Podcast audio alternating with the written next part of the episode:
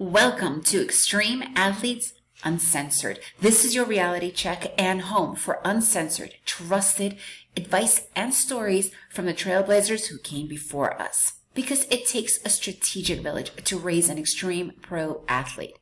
This is your village. Today, we're going to be talking about positioning. Positioning. What does that even mean? So find out because without positioning, uh, there is nothing. All right, you guys ready? I'm Marina, your host, mother of two aspiring rock climbers and wife to an extreme athlete. Let's dive into positioning. Positioning is everything.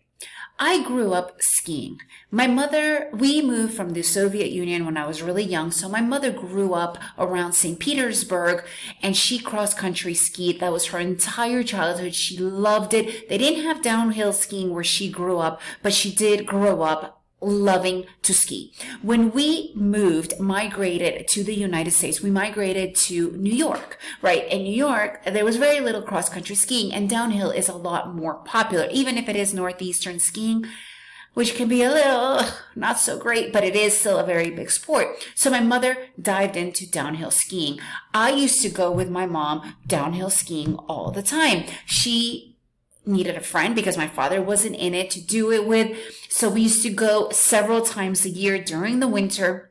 And every single time we had like a routine. We would get to wherever the slopes were and she would always hire me first, a private instructor that I would spend an hour or two with that instructor so that I would start to build up my technique and the way I would go.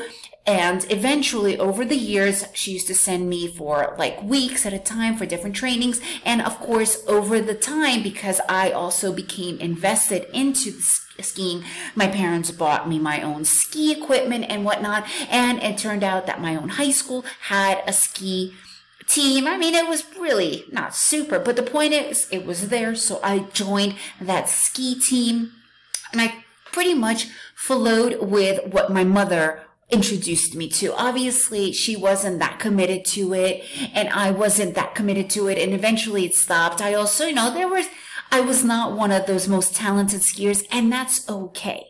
Right? But the point is, I skied because I was in that position to ski.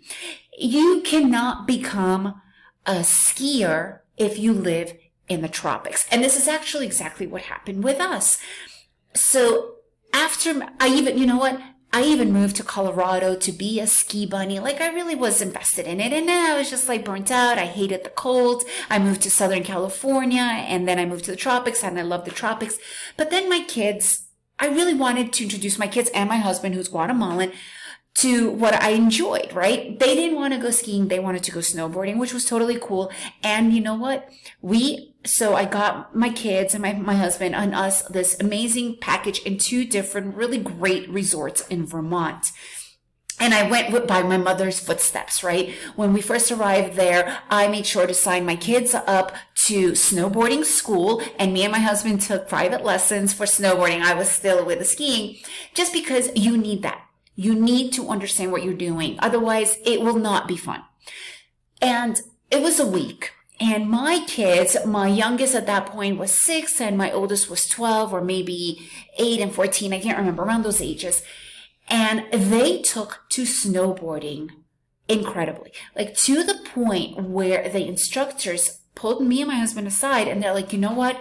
Your kids have like this talent for snowboarding, we would love to know if it's a possibility for them to move on to a more advanced, but you know, level, but it'll be, you know, hanging out much longer in Vermont. And we're like, honestly, we live in Guatemala, you know, and we tried many things like, okay, well, if they try snow, uh, skating or surfing, but we both knew the positioning was not right.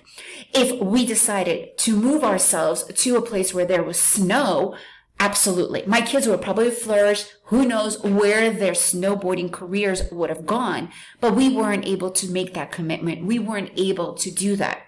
So positioning is so important important. You cannot pretend to want to be a surfer. Meanwhile, you live by the Rockies, right? You need to find the sport that works in the place where you're at because you're going to need to put yourself into it. So be realistic. Be realistic. What are you really going to commit to? Which sport? And remember, positioning is everything. Okay, what about you? Have you guys had any of these issues with different positionings or whatnot? I would love to know more about that. And remember, if you enjoyed this episode, please leave me a review, share it with your friends.